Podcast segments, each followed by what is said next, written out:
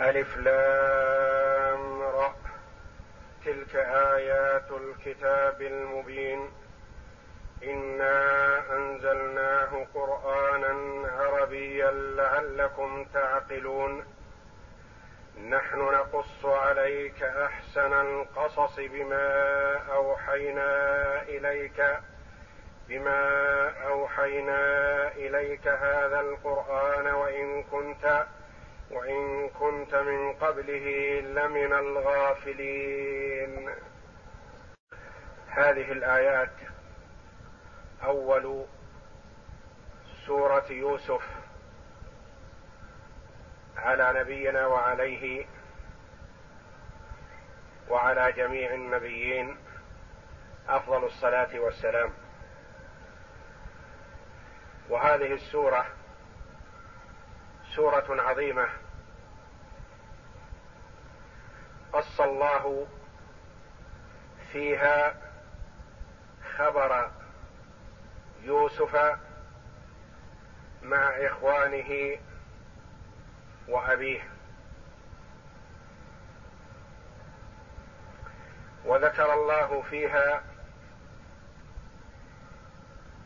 التجار والأمراء والولاة والملوك والرجال والنساء والعبيد والأغنياء والفقراء ففيها عظة وعبرة وفيها فوائد عظيمة لمن تدبرها وتأملها وفيها شيء من آداب البيوت والمحافظة عليها فهي سورة عظيمة. روي في سبب نزولها أن اليهود قالوا للنبي صلى الله عليه وسلم أخبرنا عن خبر يوسف مع إخوته فأنزل الله هذه السورة. أو أن اليهود قالوا لمشركي قريش. سلوا محمدا عن خبر يوسف مع إخوانه. فأنزل الله هذه السورة. وروي أن بعض الصحابة قالوا للنبي صلى الله عليه وسلم قص علينا. فأنزل الله تعالى هذه السورة ومطلعها نحن نقص عليك أحسن القصص بما أوحينا إليك هذا القرآن وإن كنت من قبله لمن الغافلين. وأنزل الله قصة يوسف عليه السلام كاملة في هذه السورة من أولها إلى قرب آخرها ولم يكررها. ولله جل وعلا الحكمة البالغة. فبعض قصص الأنبياء كرر مرات. وبعضها لم يكرر أبدا وإنما أتي به مرة واحدة. كهذه القصة قصة يوسف. والمكرر قصص كثير من الأنبياء عليهم الصلاة والسلام. وما ذاك إلا للرد على من قال إن البلاغة في القرآن بتكرار القصص فيه. فقد ورد شيء من القصص غير مكرر. ومنهم من قال إن البلاغة في القرآن بعدم التكرير. فقد ورد التكرير في القرآن. فهو ظاهر البلاغة والفصاحة مع التكرير ومع عدمه. وما ذاك إلا أنه كلام لطيف الخبير. وفضله على سائر الكلام كفضل الله جل وعلا على خلقه. ففضل القرآن على سائر الكلام كفضل الله على خلقه. فهو القرآن العظيم الذي لا يأتيه الباطل من بين يديه ولا من خلفه تنزيل من حكيم حميد. أنزله الذي يعلم السر وأخفى يعلم خائنة الأعين وما تخفي الصدور. ففيه العظه والعبرة وفيه الدلالة والإرشاد والهداية وفيه الأحكام وفيه بيان مصالح الدنيا والآخرة. فسحقا وبعدا لمن اعتمد على غير كتاب الله. فقد خاب وخسر. وكما قال عليه الصلاة والسلام من ابتغى الهدى من غيره أضله الله ومن تركه من جبار قسمه الله. فهو الكتاب العظيم الذي تكفل الله جل وعلا بحفظه. إنا نحن نزلنا الذكر وإنا له لحافظون. وآيات هذه السورة مئة وأحد عشر آية. وهي مكية. وقيل مكية إلا أربع آيات منها. يقول الله جل وعلا ألف لام را تلك آيات الكتاب المبين. افتتح جل وعلا هذه السورة بما افتتح به عدد من سور القرآن بالحروف المقطعة. ألف لام ميم. ألف لام را. ألف لام ميم را. ألف لام ميم صاد. وغيرها مما افتتح الله به بعض سور القرآن من الحروف المقطعة. وقد تقدم الكلام على الحروف المقطعة في أول سورة البقرة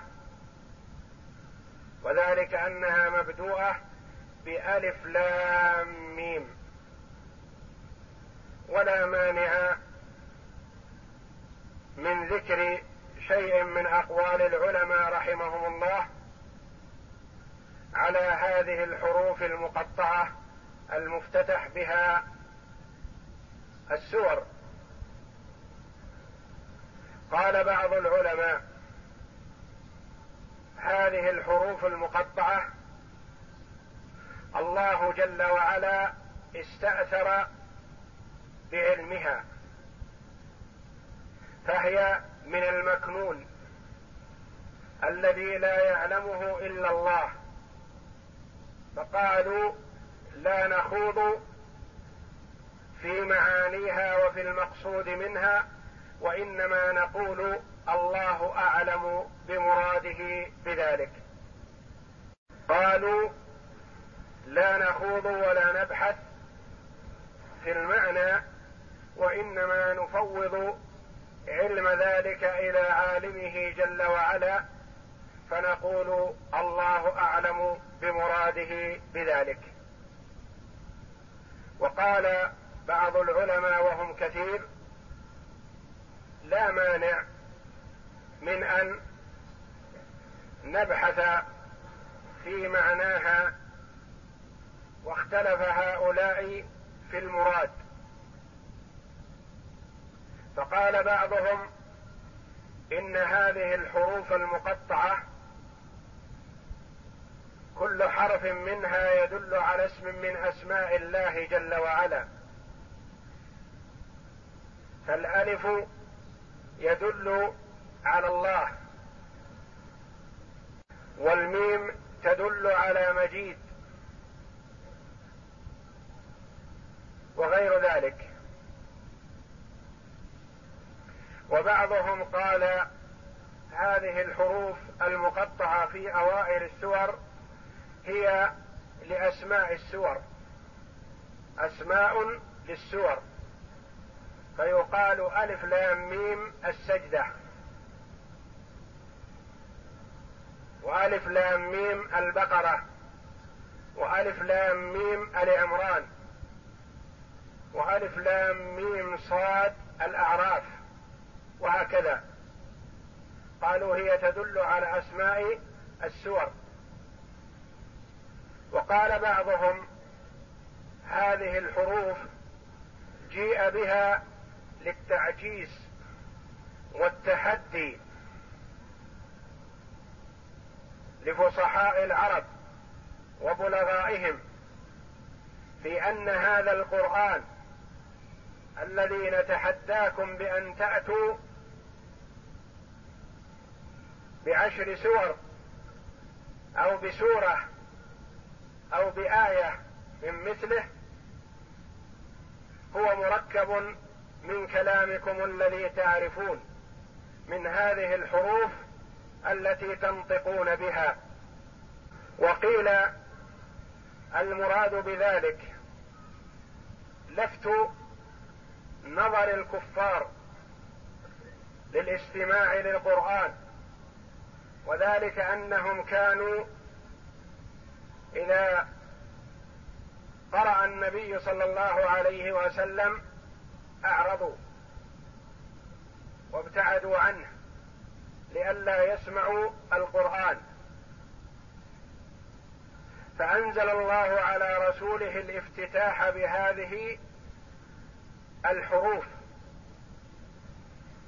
فاستغربوا ذلك وأصغوا. وترتب على ذلك أنهم بعدما يصغون لهذه الحروف يسمعون ما يأتي بعدها من كلام الله جل وعلا. وللافتتاح بها حكم وفوائد عظيمة منها ما هو مدرك ومنها ما لا يعلمه إلا الله جل وعلا. وللعلماء في قراءتها قراءتان بالإمالة وبعدم الإمالة في قوله ألف لام راء والإمالة التقريب من الكسر وعدم الإمالة النطق بالراء مفتوحة. تلك آيات الكتاب المبين. تلك اسم إشارة. وتلك يشار بها للبعيد. والقرآن قريب. وبين الأيدي. فما الفائدة من إطلاق اسم الإشارة البعيد على الشيء القريب؟ نعم هناك فائدة عظيمة وهي الدلالة على علو منزلة القرآن. فهو عالي المنزلة رفيع القدر.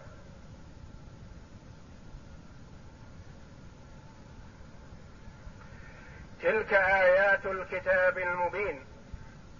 تلك آيات الكتاب. والمراد بالكتاب القرآن. المبين للحلال والحرام المبين للحق من الباطل المبين للهدى من الضلالة المبين لما فيه مصالح الدنيا والآخرة المبين لكل ما يحتاجه البشر في جميع أحوالهم وأمورهم. أو المبين بمعنى البين الواضح الذي لا إشكال فيه ولا خلاف. تلك آيات الكتاب المبين. هل هي إشارة إلى ما تضمنته هذه السورة؟ ومنه يؤخذ أنه يطلق الكتاب القرآن على شيء منه وهو هذه السورة. أو المراد جميع آيات القرآن. تلك آيات الكتاب المبين. إنا أنزلناه قرآنا عربيا لعلكم تعقلون.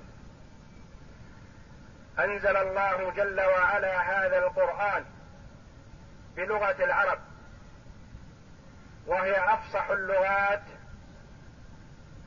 وأفضلها وأبينها وأوسعها فهي أشرف اللغات والقرآن أشرف الكتب نزل بأشرف اللغات نزل على أشرف الرسل محمد صلى الله عليه وسلم. نزل في أشرف البقاع وهي مكة شرفها الله. نزل بسفارة جبريل عليه السلام الذي هو أشرف الملائكة. نزل في أشرف الأوقات وهو رمضان. فقد نال هذا القرآن الشرف الكامل من جميع الوجوه. فهو أشرف الكتب نزل بأشرف اللغات نزل على أشرف الرسل نزل بسفاره أشرف الأنبياء أشرف الملائكة وهو جبريل عليه السلام نزل في مكة أشرف البقاع نزل في رمضان أشرف الأيام والشهور. إنا أنزلناه قرآنا عربيا يعني بلغة العرب.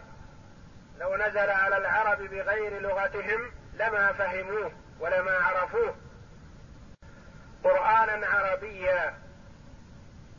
ومن هذه الآية قال بعض العلماء إنه ليس في القرآن لفظ بغير العربية. وقال إن من قال إن في القرآن لفظا بغير العربية فقد أخطأ. هذا قول لبعض العلماء رحمهم الله. والقول الآخر لبعض العلماء ويروى عن ابن عباس رضي الله عنهما أن في القرآن ألفاظ بغير العربية ولا يتنافى مع هذه الآية قرآنا عربيا. وذلك أن بعض الألفاظ لم تكن مستعملة في اللغة العربية. فاستعملت فيما بعد فأصبحت عربية بالاستعمال. وقد ورد بعض كلمات لم تكن عربية في الأصل وإنما باستعمال القرآن لها وباستعمالها في العرب فيما بعد أصبحت عربية ككلمة استبرق. إنا أنزلناه قرآنا عربيا لعلكم تعقلون. لكي تعقلوا عن الله جل وعلا مراده. لكي تتأملوا هذا القرآن فتعقلوا ما أريد منكم. وما هو المراد من الخلق؟ هو إفراد الله جل وعلا بالعبادة. وتجريد المتابعة للنبي صلى الله عليه وسلم. لعلكم تعقلون. فمن تدبر تأمل هذا القرآن استعمل عقله في هذا القرآن عقل. ومن عقل تذكر ومن تذكر اتقى الله جل وعلا. كما رتب الله جل وعلا ذلك في الآيات الثلاث من سورة الأنعام الوصايا العشر الواردة في سورة الأنعام. قال جل وعلا قل تعالوا أتل ما حرم ربكم عليكم ألا تشركوا به شيئا وبالوالدين إحسانا إلى قوله لعلكم تعقلون. ثم قال ولا تقربوا مال اليتيم إلا بالتي هي أحسن إلى قوله تعالى لعلكم تذكرون. ثم قال تعالى وأن هذا صراطي مستقيما فاتبعوه ولا تتبعوا السبل فتفرق بكم عن سبيله. ذلكم وصاكم به لعلكم تتقون. فمن استعمل ما وهبه الله جل وعلا من العقل وتأمل وتدبر عقل ما أريد منه فتذكر فاتقى الله جل وعلا. والعقل نعمة عظيمة أنعم الله جل وعلا بها على عبده ليتدبر ويتأمل وهو محط التكليف. ما دام العقل باق فالتكليف باق. فإذا ذهب العقل وفقد ارتفع التكليف. نحن نقص عليك أحسن القصص. فقصص الله جل وعلا أحسن القصص. وأما قصص القاصين فهو ملفق مجمع. قد يكون فيه كلمة صحيحة وعشر كلمات ملفقه لا صحة لها. وأما ما قصه الله جل وعلا فهو حق وهو صدق. ولا شك فيه وفيه الهداية والنور وفيه سبب الاستقامة لمن وفقه الله جل وعلا. نحن نقص عليك أحسن القصص. فليس هناك شيء أحسن من قصص الله جل وعلا. بما أوحينا إليك هذا القرآن. بإيحائنا إليك هذا القرآن. نقص عليك أحسن القصص. فالباء سببية. وما بما مصدرية. تسبك هي وما بعدها بمصدر. بإيحائنا إليك هذا القرآن. وهذا القرآن وحي أوحاه الله جل وعلا على عبده ورسوله محمد صلى الله عليه وسلم. تكلم الله جل وعلا به فسمعه جبريل عليه السلام من ربنا جل وعلا وبلغه محمدا صلى الله عليه وسلم. وهو أعظم معجزة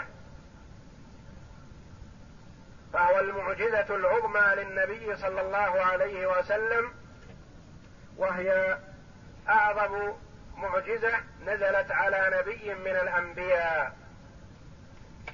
وقد أعطى الله جل وعلا كل نبي من الأنبياء معجزة فيما برع فيه قومه.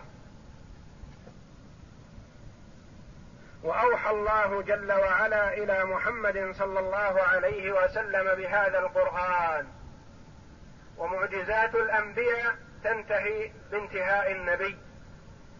ومعجزة نبينا محمد صلى الله عليه وسلم باقية ما بقي القرآن بأيدي الناس. وفي آخر الزمان يرفع بإذن الله جل وعلا يرفعه الله.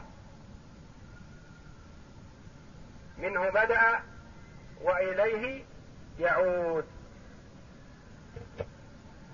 بما أوحينا إليك هذا القرآن وإن كنت من قبله لمن الغافلين.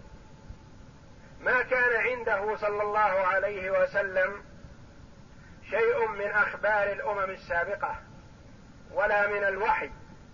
وما كان يقرأ شيئا من الكتب لأنه أمي عليه الصلاة والسلام. لا يقرأ ولا يكتب.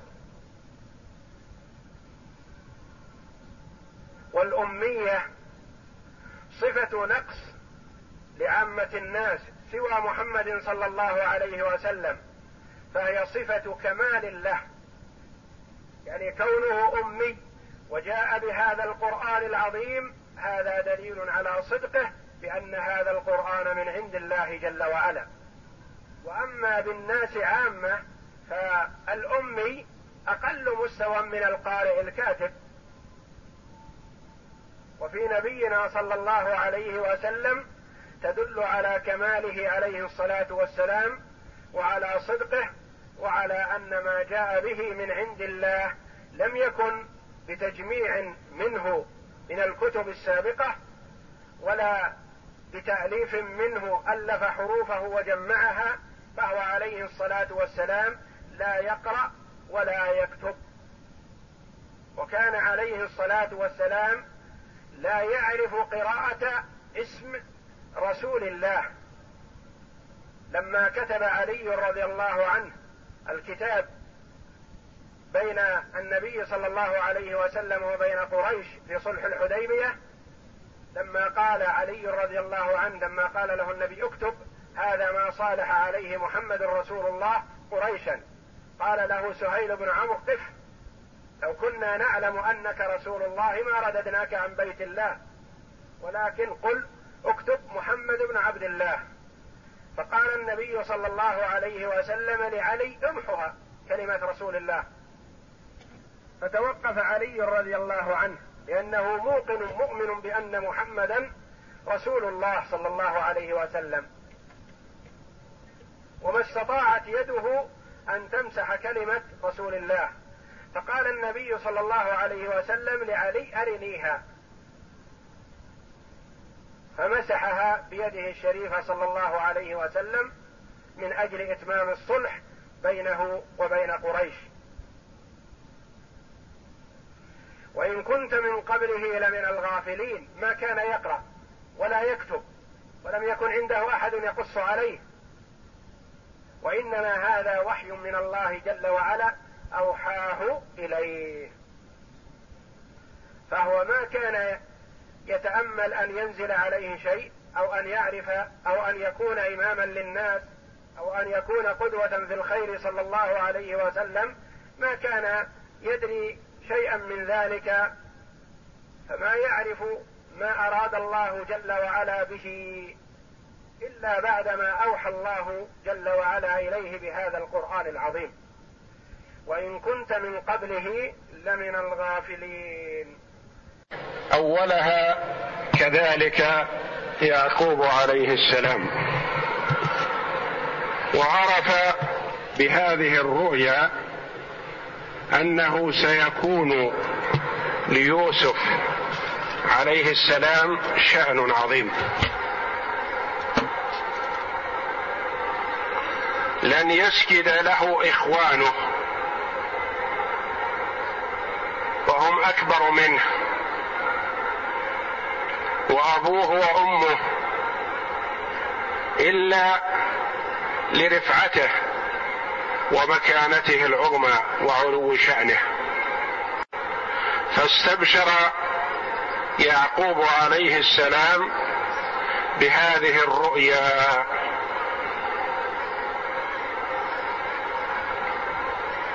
وأولها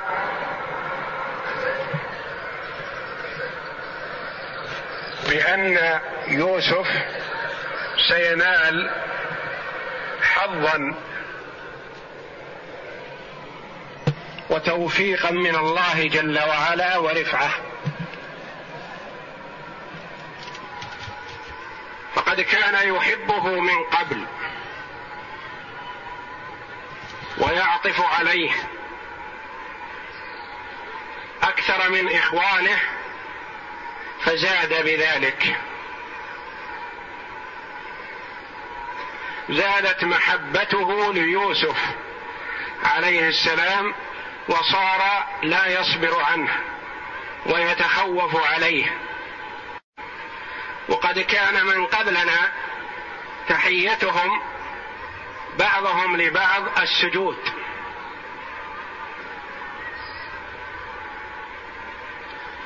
وحينما رأى بعض الصحابة رضي الله عنهم فارس والروم يسجدون لملوكهم. قالوا يا رسول الله ألا نسجد لك؟ الصحابة رضي الله عنهم يحبون الرسول صلى الله عليه وسلم أكثر من كل شيء بعد حبهم لله جل وعلا. لا يحبون مخلوقا من ابن أو بنت أو أب أو أم أو زوج أو زوجة أكثر من محبتهم للرسول صلى الله عليه وسلم. فهم احبوا أن يعظموه بالسجود له. فقال عليه الصلاة والسلام إن السجود لا يصلح إلا لله جل وعلا. ولو كنت امرا احدا أن يسجد لأحد لأمرت المرأة أن تسجد لزوجها. وذلك لعظم حقه عليها. فالسجود لا يصلح إلا لله جل وعلا لأنه تعظيم ومنتهى التعظيم لا يصلح إلا لله جل وعلا. ولأنه عبادة والعبادة لا تصلح إلا لله جل وعلا. وقد كان من قبلنا يحيي بعضهم بعضا بالسجود. يحيي الأدنى الأعظم بالسجود له.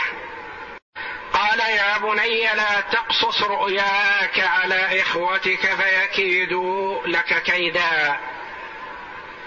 إن الشيطان للإنسان عدو مبين.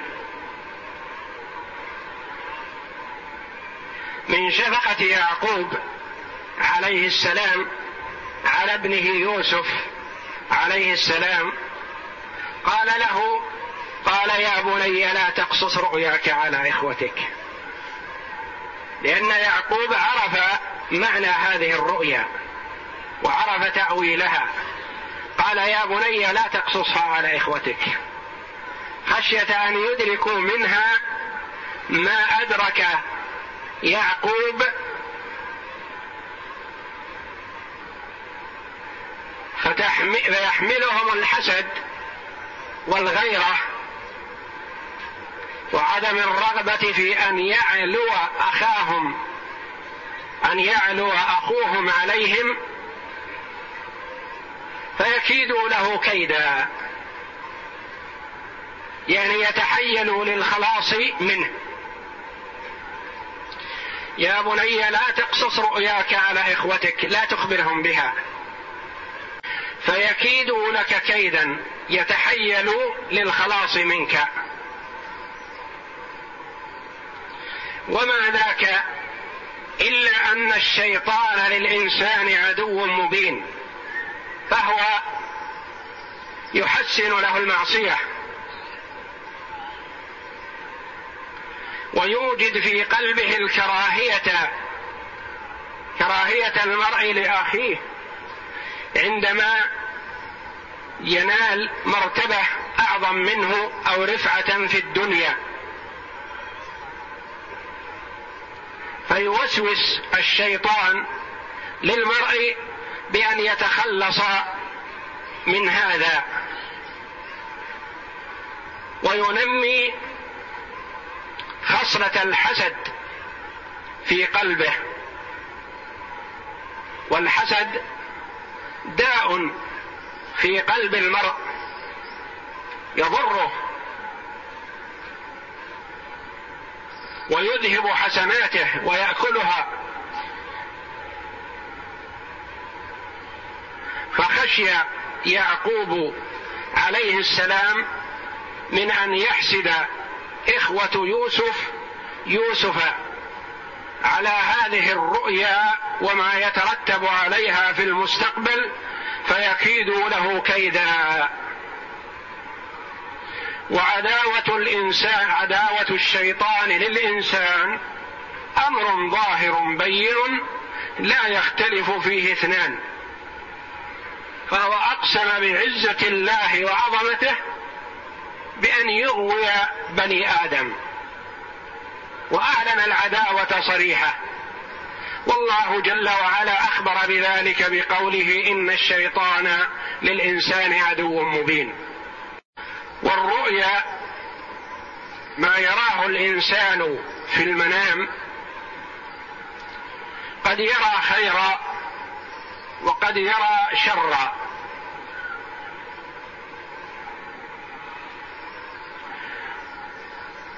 وقد أرشد النبي صلى الله عليه وسلم من رأى ما يسوءه في المنام أن ينقلب عن شقه الذي كان نائما عليه ويدفل ثلاثا ويستعيذ بالله من الشيطان الرجيم فإنها لا تضره رؤياه. وإذا رأى خيرا فيحمد الله ولا يخبر بذلك إلا صديقا. وقد قال عليه الصلاة والسلام الرؤيا على رجل طائر ما لم تعبر فإذا عبرت وقعت. فالإنسان إذا رأى ما يسوءه لا يخبر بذلك أحدا.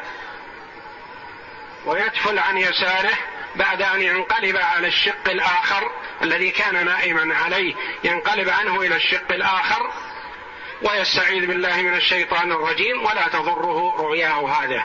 وأما الرؤيا الخير فإنه يسر بها.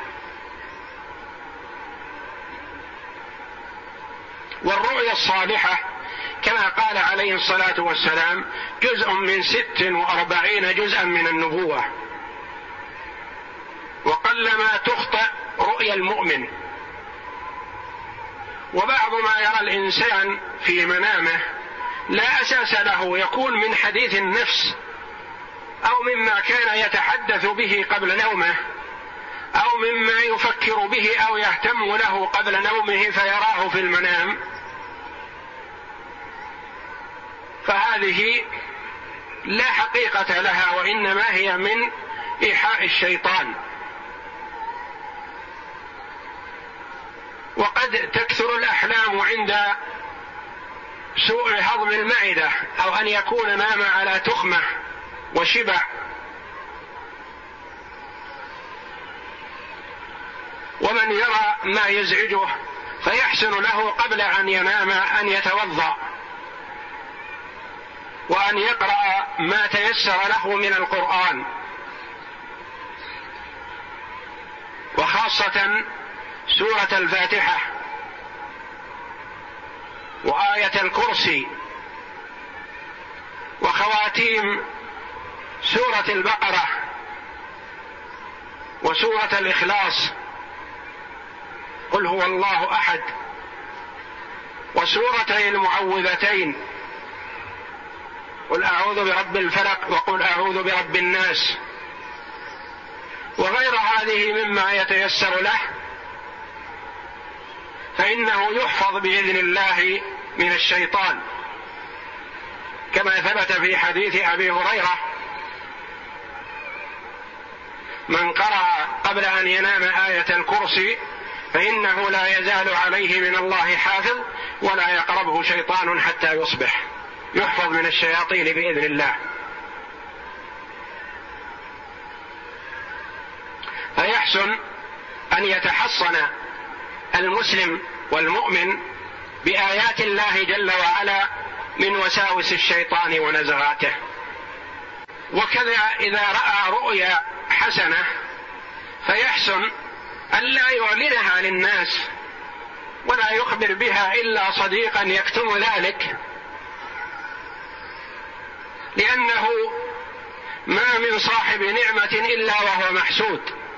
كما قال عليه الصلاة والسلام استعينوا على قضاء الحوائج بكتمانها فإن كل ذي نعمة محسود.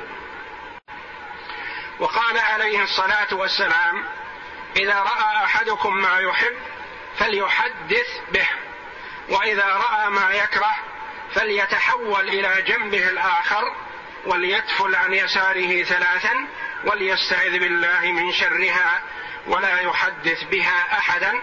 فإنها لن تضره. فيعقوب عليه السلام قال ليوسف لا تقصص رؤياك على إخوتك.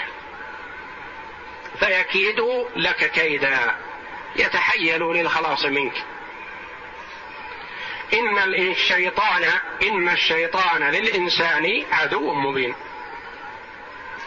قال وكذلك يجتبيك ربك.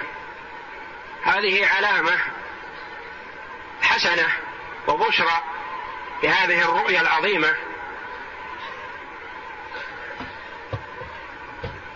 فلعل الله أن يجتبيك ويصطفيك بالنبوة والرسالة ويمن عليك بذلك. وكذلك يجتبيك ربك ويعلمك من تأويل الأحاديث ويتم نعمته عليك وعلى آل يعقوب. وعلى آل يعقوب كما أتمها على أبويك من قبل إبراهيم وإسحاق. إن ربك عليم حكيم. وكذلك يجتبيك ربك يصطفيك ويختارك على الخلق. بما ينعم عليك به من النعم العظيمة نعمة النبوة والرسالة وهي أشرف وظيفة ممكن أن ينالها بشر. أشرف وظائف البشر هي الرسالة والنبوة. يجتبيك ربك ويعلمك من تأويل الأحاديث يعلمك تفسير الرؤيا. وقد علمه الله جل وعلا ذلك. ويتم نعمته عليك بالنبوة والرسالة ويصطفيك على إخوانك وعلى غيرهم. وعلى آل يعقوب يتم نعمته عليك وعلى آل يعقوب. آل يعقوب أولاده وذريته ذرية يعقوب. كما اتمها على أبويك من قبل إبراهيم وإسحاق. فيوسف عليه الصلاة والسلام كما قال عليه الصلاة والسلام هو أكرم الناس. لما سئل من أكرم الناس? قال يوسف ابن يعقوب ابن إسحاق ابن إبراهيم الخليل. يوسف نبي الله ابن نبي الله ابن نبي الله ابن خليل الله. فيعقوب والده وإسحاق جده وإبراهيم والد جده. عليهم وعلى نبينا أفضل الصلاة والسلام. وفي قوله جل وعلا وعلى آل يعقوب هل اخوه يوسف أنبياء لم يثبت لم تثبت نبوتهم بدليل صحيح. ممكن أن يستدلوا به على نبوتهم. وإنما الذي ورد قوله جل وعلا قولوا آمنا بالله وما أنزل إلينا وما أنزل إلى إبراهيم وإسماعيل وإسحاق ويعقوب والأسباط. والأسباط هم ذرية يعقوب. فهل هم أولاده إخوة يوسف؟ أم هم من يأتي من ذريتهم من بعدهم؟ فالقول الراجح من قولي العلماء أنها لم تثبت نبوة إخوة يوسف. وعلى آل يعقوب كما أتمها وآل يعقوب ذريته. ولا يثبت أن يكون المراد هم أولاده لصلبه الذين هم إخوة يوسف. فلا يوجد دليل صريح لا من الكتاب ولا من السنة على نبوة أولاد يعقوب إخوة يوسف. وعلى آل يعقوب كما أتمها على أبويك من قبل إبراهيم وإسحاق. الأب جد. الجد أب كما في هذه الآية حيث قال جل وعلا وعلى أبويك إبراهيم. وإبراهيم هو والد جد يوسف. وإسحاق هو جده. إن ربك عليم واسع العلم جل وعلا. حكيم يضع الشيء موضعه فهو الذي يعلم جل وعلا من يصلح للنبوة والرسالة والعلم والإيمان ومن لا يصلح لذلك. فهو جل وعلا يعطي من يستحق العطاء ويحرم من يستحق الحرمان فهو جل وعلا العليم بأحوال عباده الحكيم الذي يضع الأشياء مواضعها. لقد كان في يوسف وإخوته آيات للسائلين.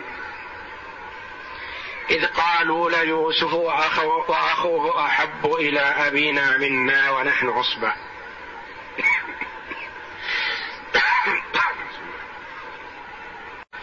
لقد كان في يوسف وإخوته آيات للسائلين.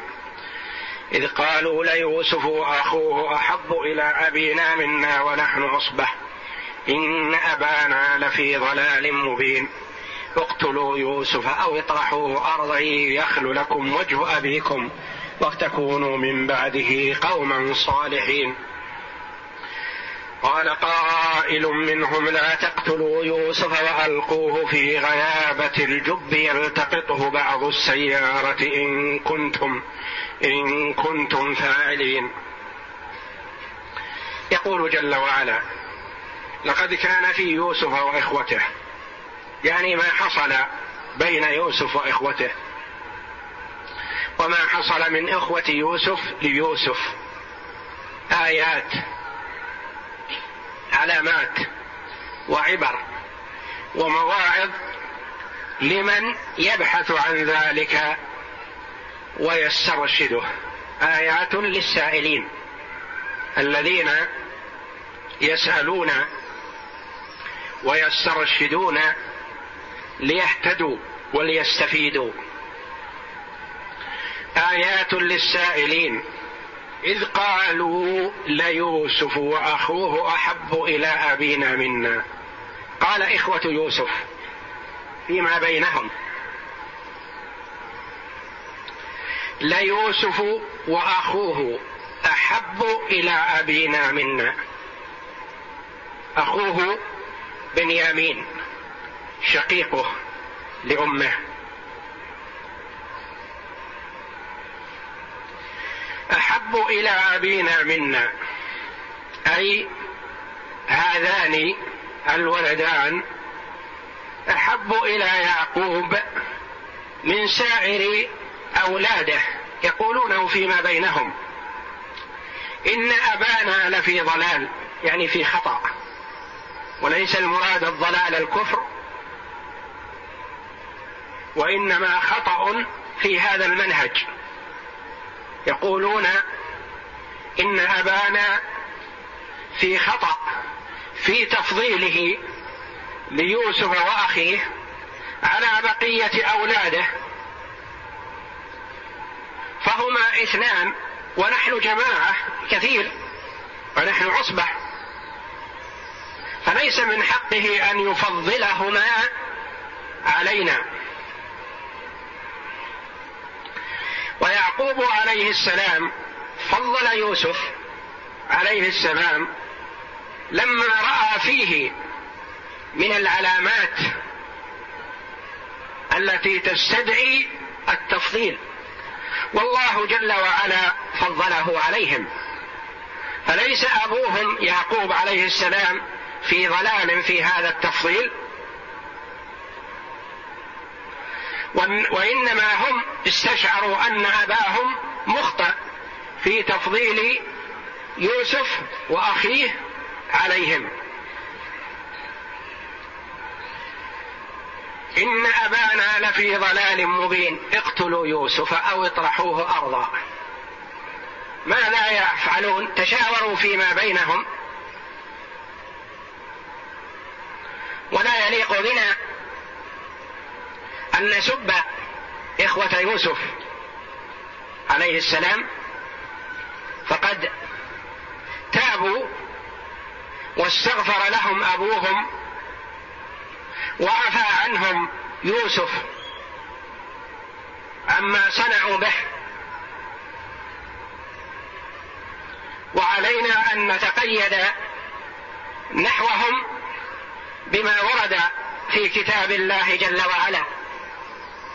ولا نتجاوز. فالله جل وعلا أخبرنا بأن هذه القصة التي هي قصة يوسف أحسن القصص. فمن زاد فيها ونقل من الإسرائيليات وما لم يثبت سنده فكأنه أراد أن يتمم ما يعتقد أنه ناقص عما جاء عن الله.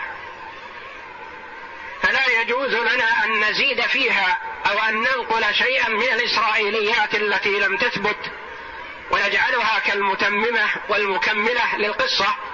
والله جل وعلا قد كملها وأتمها وأحسنها فلم يبق فيها مجال للزيادة والنقص. وما نقل في بعض الكتب من قصص الأنبياء أضيف إلى قصة يوسف عليه السلام. أمور كثيرة لم ترد في كتاب الله ولا في سنة رسوله صلى الله عليه وسلم. فلا يجوز لنا أن نأخذ بها وإنما علينا أن نقتصر على ما ورد في كتاب الله. فالله جل وعلا قال نحن نقص عليك أحسن القصص. قالوا هم اقتلوا يوسف أو اطرحوه أرضا يخل لكم وجه أبيكم وتكونوا من بعده قوما صالحين. قالوا فيما بينهم ما دام يوسف موجود فلن يلتفت لكم أبوكم وإنما عليكم أن تتخلصوا منه فإذا تخلصتم منه التفت لكم أبوكم. واستشعروا أن هذا ذنب عظيم وهذا جرم. قالوا بعد ذلك مباشرة نتوب إلى الله ونكون قوما صالحين. فهم قبل أن يقدموا على الذنب تواطؤوا واتفقوا على التوبه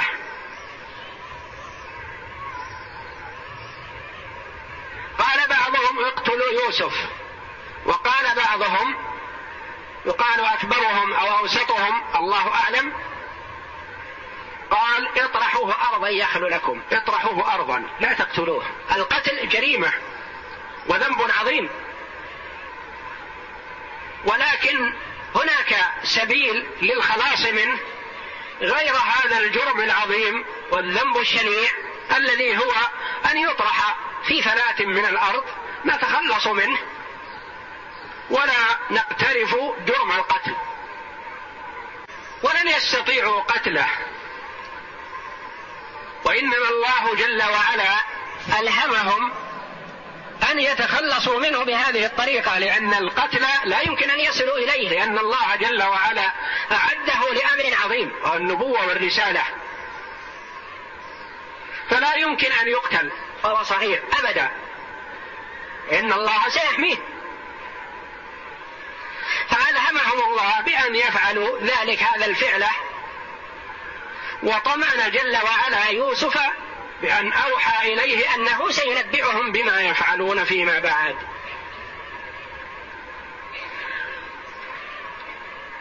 اقتلوا يوسف أو اطرحوه اطرحوه ارموه أرضا يعني في الفلات. فإذا ابتعد عن أبيكم وصار ولم يكن بين يديه خلا لكم وجه أبيكم والتفت لكم والدكم. يخل لكم وجه أبيكم وتكونوا من بعده. يعني بعد هذه الفعلة وبعد هذا الذنب تكونوا قوما صالحين. تتوبوا إلى الله وتصلحوا أعمالكم فيغفر الله لكم. قال قائل منهم لا تقتلوا يوسف. القول الأول قالوا اقتلوه أو اطرحوه أرضا. إذا طرح في ثلاث من الأرض يعني أكله الذئب أو غيره فذهب. قال قائل منهم أحدهم لا تقتلوا يوسف وألقوه في غيابة الجب. ألقوه في قعر البير. يلتقطه بعض المرة ويذهبون به بعيدا. لا تقتلوا يوسف فالقتل شنيع. ورميوه في ثلاث من الأرض كذلك وإنما ألقوه في البئر حتى يأتي من يأخذه. لا تقتلوا يوسف وألقوه في غيابة في غيابة يعني قاع وأسفل البئر. في غيابة الجب الذي هو البئر. يلتقطه يلتقطه بعض السيارة يعني بعض المارة الذين يمرون في هذا الطريق يريدوا أن يتزودوا من الماء من هذا البئر فيجدوا يوسف فيأخذوه. يلتقطه بعض السيارة إن كنتم فاعلين إن كنتم عازمين على إبعاده عن أبيه فهذا لعله أسهل الطرق في التخلص منه. وعدم القضاء عليه. نتخلص منه ولا نقضي عليه قضاء نهائيا. قالوا يا أبانا ما لك لا تأمنا على يوسف وإنا له لناصحون. أرسله معنا غدا يرتع ويلعب وإنا له لحافظون. جاءوا إلى أبيهم قائلين له ما لك لا تأمنا على يوسف؟ هؤلاء إخوته عصبة جماعة يخرجون إلى البر للسباق والنزهة. فقالوا لأبيهم كأنك غير آمن لنا على أخينا فإن كنت تأمنا عليه فأرسله معنا يستفيد يرتع ويلعب وينطلق ويتفسح ويستفيد من الهواء. أرسله معنا غدا يرتع ويلعب.